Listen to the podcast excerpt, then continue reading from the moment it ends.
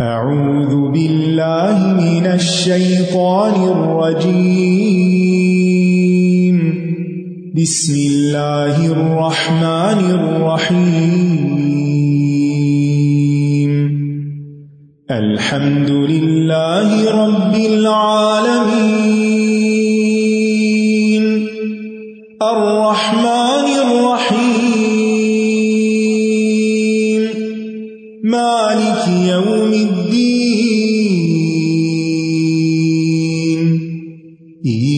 إياك نعبد وإياك نستعين اهدنا الصراط المستقيم صراط الذين أنعمت عليهم غير المغضوب عليهم ولا الضالين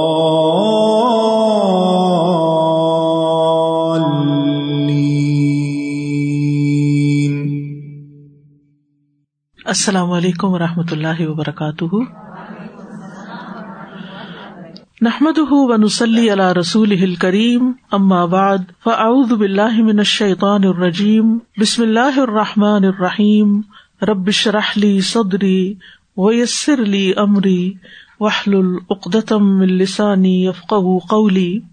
كتاب أنزلناه إليك مبارك ليدبروا آياته وليتذكر أولو الألباب جو کتاب ہم نے آپ کی طرف نازل کی ہے، بڑی برکت والی ہے، تاکہ لوگ اس کی آیات میں غور و فکر کریں۔ یہ ہے مقصد، کتاب کے نازل کیے جانے کا۔ کتاب مبارک ہے؟ کس لیے آئی ہے؟ کہ ہم اس کی آیات میں غور و فکر کریں۔ ولی تدک کر اول الباب اور اہل عقل اس سے سبق حاصل کریں۔ تو قرآن مجید غور و فکر اور سبق حاصل کرنے کے لیے آیا ہے۔ اور پھر غور و فکر اور سبق حاصل کرنے کا مقصد کیا ہے کہ ہم اس پر عمل کریں۔ لہذا ہم سب یہاں مل بیٹھ کر قرآن مجید پر غور و فکر کر رہے ہوتے ہیں، اس کے معنی جان کر اس کی ڈیپتھ میں جا کے، اس کو سن کر، اس کی تفسیر جان کے۔ اور پھر یہاں سے جب ہم نکلتے ہیں، تو تدبر کا، غور و فکر کا یہ عمل جاری رکھتے ہیں۔ اور پھر اس پر عمل بھی کرتے ہیں۔ ہماری نیت یہی ہونی چاہیے۔ یہاں آنے کا مقصد سیکھنا اور باہر جا کر اس پر عمل کرنا۔ ایسے ہی لوگ عقل مند ہیں۔ ولی تذکر اول الباب عقل والے سے نصیحت لیتے ہیں۔ ایک ہوتا ہے عقل اور ایک ہوتا ہے جاہل۔ عقل وہ ہوتا ہے جو کسی بات کو سن کر، سمجھ کر، پھر اس کے مطابق اپنی زندگی بدلتا ہے۔ اور جاہل وہ ہوتا ہے جو نہ سنتا ہے نہ سمجھتا ہے، اور جیسے کا تیسا رہتا ہے۔ جیسے ایک گدا ہوتا ہے نا گدا عقل ہے۔ گدا کس چیز کی مثال ہے؟ بے وقوفی کی۔ اور قرآن مجید میں ایسے لوگوں کی مثال دی گئی ہے کہ جو کتاب پڑھتے ہیں لیکن پھر اس پر عمل نہیں کرتے، تو وہ ایسے جیسے اپنے اوپر بوجھ لاتے چلے جا رہے ہیں۔ یہ ایک نہایت معزز عمل ہے۔ یہ کام اللہ سبحان تعالیٰ کے نزدیک بہت پسندیدہ کام ہے۔ ٹھیک ہے؟ سفیان سوری جو ایک محدث تھے، احادیث روایت کیا کرتے تھے، وہ کہنے لگے، کاش کہ میں خود کو صرف قرآن تک محدود رکھتا یعنی زیادہ سے زیادہ قرآن مجید کے اندر غور و فکر کرتا۔ امام ابن تیمیہ کہتے ہیں، جب وہ جیل میں تھے اور وہاں انہوں نے اسی بار قرآن ختم کیا تھا اور اکاسویں بار جب وہ فیما قاد صدق نندا ملیک کے مقتدر پڑھ رہے تھے تو ان کی وفات ہو گئی۔ یعنی جیل میں اور تو کوئی کام نہیں تھا تو مسلسل قرآن مجید میں غور و فکر کرتے رہتے تھے۔ وہ کہتے تھے کہ میں اس بات پر شرمندہ ہوں کہ میں نے قرآن کے معنی کے علاوہ اور چیزوں پر زیادہ وقت ضائع کر دیا۔ یعنی قرآن کے معنی کے علاوہ اور چیزوں کو زیادہ توجہ دے دی۔ مجھے اسی پر اور زیادہ محنت کرنی چاہیے۔ ابھی ہمارے پاس وقت ہے نا۔ ابھی اللہ نے زندگی دیا، ایک دن اور دے دیا، ایک موقع اور دے دیا، ایک دفعہ پڑھنے کے بعد ایک اور دفعہ پڑھنے کا موقع دے دیا۔ تو اس کو معمولی سعادت نہ سمجھے۔ اس کو اللہ سبحان تعالیٰ کی طرف سے بہت بڑی رحمت سمجھے کہ اس نے ہمیں یہ موقع عطا کیا ہے۔ اور اس سے بھرپور فائدہ اٹھانا ہے۔ اس کام کو کوئی سیکنڈری کام سمجھ کے نہیں کرنا، بلکہ اپنی پرائرٹیز میں رکھنا ہے۔ تو آئیے ہم سورت الفاتح کی طرف دوبارہ چلتے ہیں۔ بسم اللہ الرحمن الرحیم۔ الحمد للہ رب العالمین، سب تعریف اللہ کے لیے ہے جو رب ہے سارے جہانوں کا۔ اسی نے پیدا کیا، وہی ان کا مالک ہے، وہی ان کی تدبیر کر رہا ہے، وہی ان کا رازق ہے، اور اسی کی طرف سب لوٹنے والے ہیں۔ اس لیے ہم اللہ ہی کی تعریف کرتے ہیں۔ یعنی اللہ کے لیے حمد کیوں؟ کیونکہ وہ رب العالمین ہے۔ اور الرحمن الرحیم، بہت مہربان، نہایت رحم فرمانے والا ہے۔ یہ اللہ تعالی کی دوسری اور بعض کے نزدیک دوسری اور تیسری صفت ہے۔ دونوں میں رحمت کی بات پائی جاتی ہے، لیکن اس کو الگ الگ بھی لیا جاتا ہے، اس لیے یہ دوسری اور تیسری صفت ہے۔ تو جہاں سارے جہانوں کی ربوبیت کا ذکر ہوا، ساتھ ہی اللہ تعالی کی بے پناہ رحمت کا ذکر آ گیا۔ کیونکہ رحمت کے بغیر ربوبیت ممکن نہیں۔ ماں جیسے پالتی ہے نا بچے کو، اس کو پروان چڑھاتی ہے، اس کی پرورش کرتی ہے۔ تو کس جذبے کے ساتھ؟ ممتا کے ساتھ، رحمت کے جذبے کے ساتھ۔ اور اللہ سبحان و تعالیٰ کی رحمت تو بہت ہی بڑی ہے۔ تو یہاں پر رحمت کے لیے دو سیگے استعمال ہوئے ارحمان وسیع رحمت والا اور اررحیم وہ جس کی رحمت مخلوق تک پہنچنے والی ہے۔ یہ دونوں ہی مبالغے کے سیگے ہیں۔ رحمان فعلان کے وزن پر اور رحیم فعیل کے وزن پر۔ دونوں کے اندر کثرت اور دوام کا مفہوم پایا جاتا ہے۔ یعنی اللہ تعالیٰ بہت زیادہ رحم کرنے والا ہے۔ اور رحیم کی نسبت رحمان میں مبالغہ زیادہ ہے۔ اس میں زیادہ وسط ہے۔ کیونکہ اس کے حروف رحیم سے زیادہ ہیں۔ اگر حروف کاؤنٹ کرے تو رحمان میں پھر زیادہ ہو جاتے ہیں۔ الرحمان اللہ تعالیٰ کی رحمت ساری مخلوق کے لیے ہے۔ انسانوں کے لیے، جنوں کے لیے، مومنوں کے لیے، کافروں کے لیے، جانوروں کے لیے اشرات کے لیے، مچھلیوں کے لیے، فرشتوں کے لیے، سب کے لیے ہے۔ رحمتی بس کل شعی میری رحمت ہر چیز کو گھیرے ہوئے ہے۔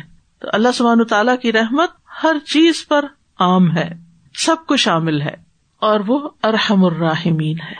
جب کسی تکلیف میں ہو نا، تو آپ پڑھا کریں، یا رحمان، یا رحیم، یا ارحم الراحمین، یا حیو یا قیوم برحمتی کا استغیث۔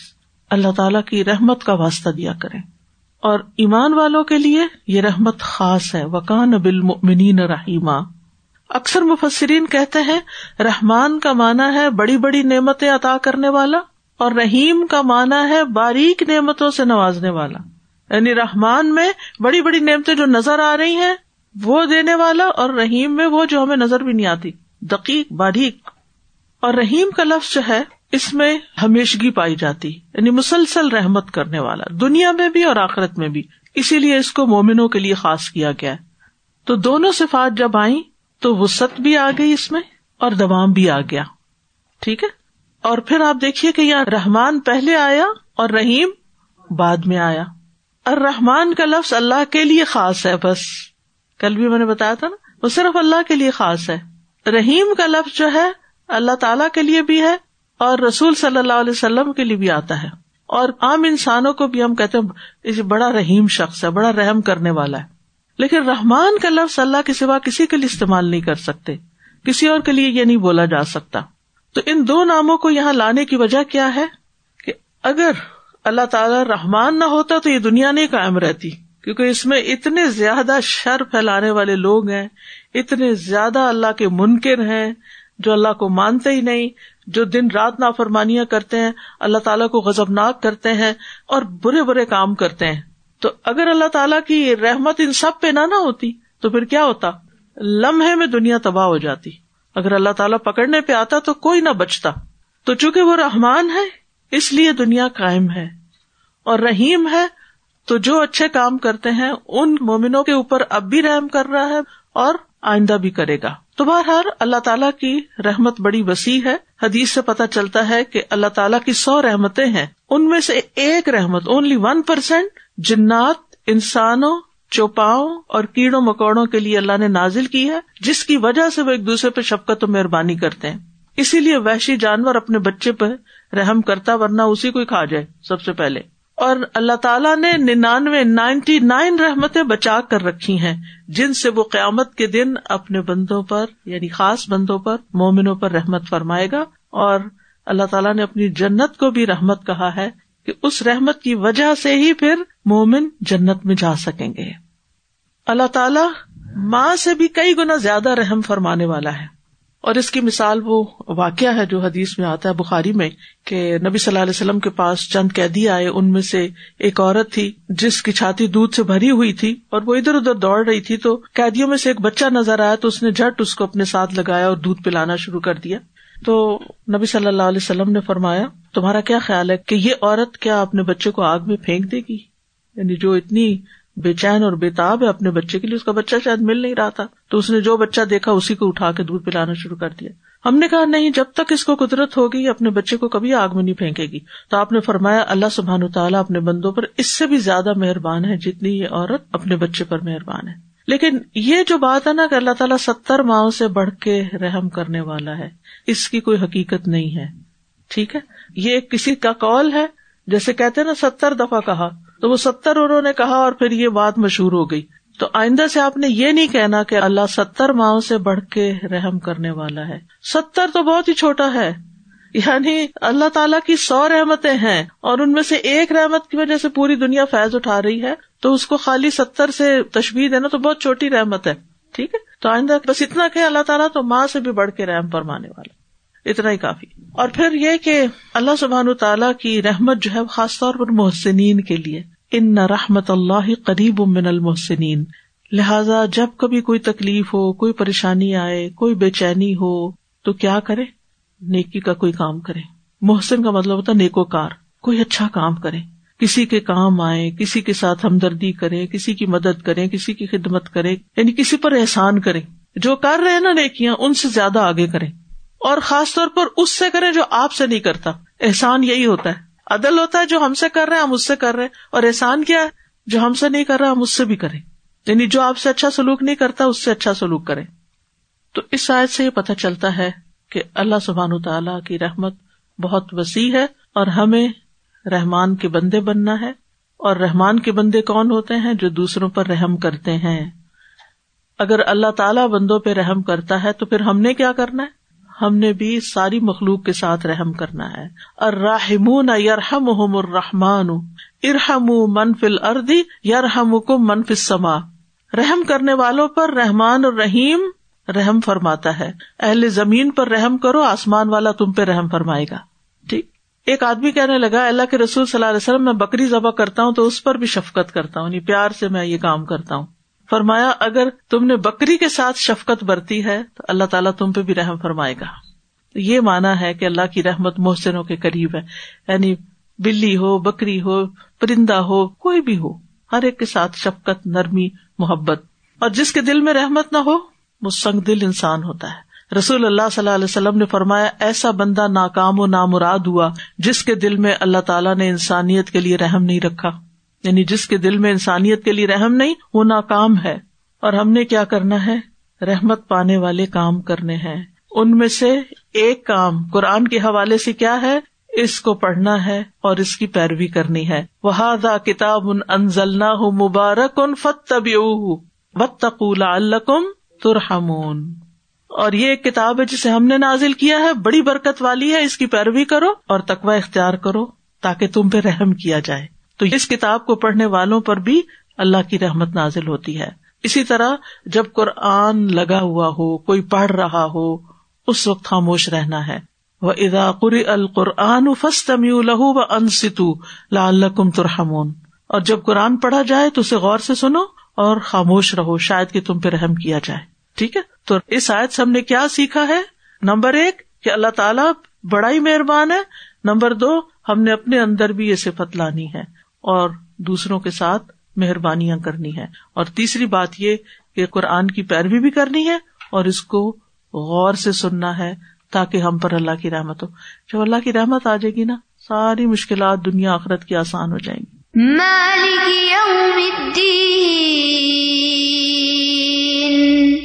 بدلے کے دن کا مالک ہے۔ رحمان اور رحیم کے بعد جزا کے دن کا مالک ہونے کی صفت بیان ہوئی ہے۔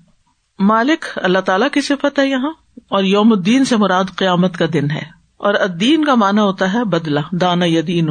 یعنی اللہ سبحان و تعالیٰ اس دن کا مالک ہے جس دن وہ مخلوقات کو بدلا دے گا۔ اب آپ دیکھیے کہ پہلے اللہ تعالیٰ نے رحمان اور رحیم کی بات کی، اور پھر مالک ہونے کی بات کی۔ بعض اوقات کو بڑا رحم کرنے والا ہوتا ہے، مگر اس کی ملکیت میں کوئی چیز نہیں ہوتی، وہ کسی چیز کا مالک نہیں ہوتا۔ ویسے مہربان ہوتا ہے۔ اس لیے وہ چاہے بھی تو رحم نہیں کر سکتا۔ ایک شخص بڑا کائنڈ ہے کیئرنگ ہے، سب کچھ ہے، لیکن اس کے ہاتھ میں کچھ بھی نہیں۔ وہ آپ کو کچھ نہیں دے سکتا۔ لیکن دوسرا مہربان بھی ہے اور مالک بھی ہے۔ ہر چیز کا مالک ہے، سب کچھ دے سکتا ہے۔ تو اللہ سبحان تعالیٰ رحمان اور رحیم بھی ہے اور مالک بھی ہے۔ صرف دنیا کا نہیں، آخرت کا بھی مالک وہی ہے۔ رحمان دنیا والا آخرا اسی طرح دنیا میں بھی ہر چیز کا مالک وہی اور آخرت میں بھی وہی مالک ہے۔ قرآن مجید کے رسم الخط میں مالک کے علاوہ ملک بھی ملتا ہے۔ ہو سکتا ہے آپ کسی عرب ملک جائیں، وہاں آپ کو مصحف اٹھائے تو وہاں لکھا ہو ملک یوم الدین۔ تو آپ کو یہ دیکھے غلط لکھا ہو انہوں نے۔ غلط نہیں ہے، یہ متواتر قرآد سے ہے۔ دونوں طرح پڑھا گیا۔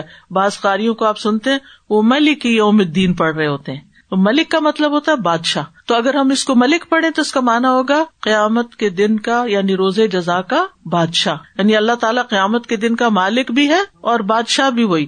حکم بھی اسی کا چلے گا۔ ابن القیم کہتے ہیں کہ ملک اور مالک میں جو فرق ہے وہ یہ ہے کہ مالک وہ ہوتا ہے جو فیل کے ساتھ تصرف کرتا ہے یعنی اپنی چیز کو مثلاً لے سکتا ہے، دے سکتا ہے یعنی کام کے ساتھ اپنی ملکیت ظاہر کرتا ہے۔ اور ملک جو ہوتا ہے وہ آرڈر بھی دیتا ہے۔ وہ مالک بھی ہوتا ہے اور آرڈر بھی دے رہا ہوتا ہے۔ اس کو ملکیت اور ملک دونوں حاصل ہوتے ہیں۔ ٹھیک ہے؟ تو اللہ تعالیٰ مالک بھی ہے اور ملک بھی ہے۔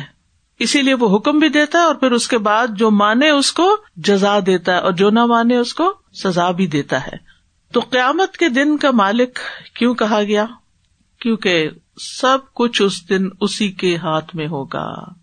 سورت الفطار آپ پڑھتے ہیں، اس میں آتا ہے، وما ادرا کما یوم الدین سم مما ادرا کما یوم الدین یوم اللہ تم لک نفسن لنفس شیا ول امرو یوم ازن اور کیا چیز آپ کو بتائے کہ بدلے کا دن کیا ہے؟ پھر کیا چیز آپ کو بتائے کہ بدلے کا دن کیا یعنی یوم الدین کیا اس کی تفسیر خود قرآن کر رہا ہے۔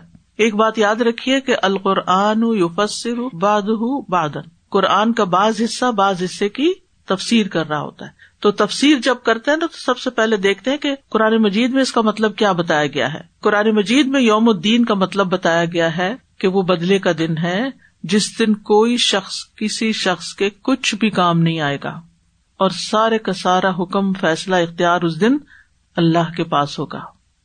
قرآن مجید میں آتا وہ ان دین الواقع بدلے کا دن ضرور واقع ہونے والا ہے۔ یعنی ایک دن ہے جب بدلا دیا جائے۔ اچھا دنیا میں کیا ہوتا ہے کہ بعض اوقات لوگ ہم پہ ذاتی کر جاتے ہیں، لیکن ہم بدلا نہیں لے سکتے۔ ہوتا ایسے؟ کتنے ہی لوگوں کی زیادتیوں پر آپ صرف صبر کا گھونٹ پی کر رہ گئے، کچھ نہیں کر سکے۔ کرنا چاہیں بھی تو بعض اوقات کر نہیں سکتے، اور بعض اوقات کر سکتے ہیں تو رک جاتے ہیں کہ اس سے اور فساد ہی ہوگا۔ اسی طرح آپ بعض اوقات لوگوں کے ساتھ بڑا احسان کرتے ہیں، لیکن وہ جواب میں کیا کرتے؟ اپنی اولاد کو ہی دیکھ لیں۔ جواب میں کیا کرتے ہیں؟ ایک بات نہیں مان کے دیتے۔ تو آپ کو کیا ملا؟ لوگ کہتے ہیں نا سارا کچھ لگا دیا ہم نے ان پر۔ ہمیں کیا ملا؟ آپ کو ملنے والا ہے۔ صبر کرے ملے گا۔ کہاں ملے گا؟ یوم الدین۔ اسی کو یوم الدین کا۔ اگر ہم ہر نماز میں یوم الدین کو یاد رکھے نا، تو ہمارے بہت سے غامی دور ہو جائیں۔ کہ ہم نے کیا تھا اللہ کے لیے، اور جس کے لیے کیا، وہ ہمیں اس کا بدلا ضرور دے گا۔ تو اس لیے پریشانی کی بات نہیں۔ بعض اوقات لوگ آپ ان پر مدتوں احسان کرتے ایک شکریہ لفظ تک ان کی زبان سے نہیں نکلتا۔ کوئی ایک دعا نہیں دیتے۔ مشکل پڑے آپ کو تو کبھی کام نہیں آتے۔ بہت ہی بے رخے اور بد اخلاق قسم کے لوگوں سے واسطہ پڑتا ہے انسان کو۔ بعض اوقات انسان کے خاندان میں ایسے لوگ ہوتے ہیں، بعض اوقات اور باہر جہاں کئی انسان ہوتا ہے، وہ لوگ ہوتے ہیں۔ تو اس وقت ایک ہی بات یاد رکھا کرے کہ وہ بدلے کا دن آنے والا ہے نا۔ وہاں سے بدلا مل جائے گا۔ یہاں سے نہیں بدلا ملا وہاں سے ملے گا۔ تو یہ چیز انسان کے اندر ایک کرار پیدا کر دیتی ہے۔ اور پھر آپ دیکھیے کہ دنیا میں لوگوں نے اپنے بادشاہ ہونے کے بڑے دعوے کیے اور اللہ سبحان تعالیٰ کی اور صفات کو اپنانا کہا، انا ربو کو ملا فرعون نے کہا تھا اور نمرود نے کہا تھا، انا اوہی و امید میں زندہ کرتا ہوں اور موت دیتا ہوں۔ کسی نے ربوبیت میں شرکت کی، کسی نے الوحیت میں، قیامت کے دن تو کوئی بات ہی نہیں کر سکے گا۔ اس دن کوئی نہیں کہے گا کہ میں رب ہوں یا میں مالک ہوں یا میں تمہیں جنت میں بھیجتا ہوں، میں اس کو جاننا میں۔ نو نو نو، سارا فیصلہ صرف اللہ کے ہاتھ میں پورے عدل پر مبنی ہوگا۔ ایک ذرہ برابر بھی کسی کے ساتھ زیادتی نہیں ہوگی۔ قرآن مجید میں آتا نا، لمن الملک اليوم للہ الواحد القہار۔ کہا جائے گا، آج بادشاہت کس کی ہے؟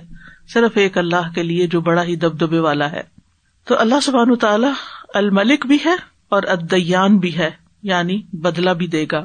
بندوں کو جزا بھی دے گا اچھے کاموں کی اور برا کرنے والوں کو سزا بھی دے گا۔ نیکی کا بدلا کتنے گنا ملے گا؟ کم از کم دس گنا اور برائی کا بدلا ایک۔ تو اس سائز سے پتا چلتا ہے کہ ایک دن آنے والا ہے کہ جس میں انسانوں کو ان کے کیے کی جزا سزا ملے گی، اس دن پر ایمان لانا ضروری ہے، اس دن کا نام یوم الدین ہے۔ اور اگر کوئی اس پر ایمان نہیں رکھتا تو دنیا میں جتنے بھی اچھے کام کر لے، اس کا کوئی بدلا اس کو نہیں ملے گا۔ تو اس پر ایمان لانا ضروری ہے۔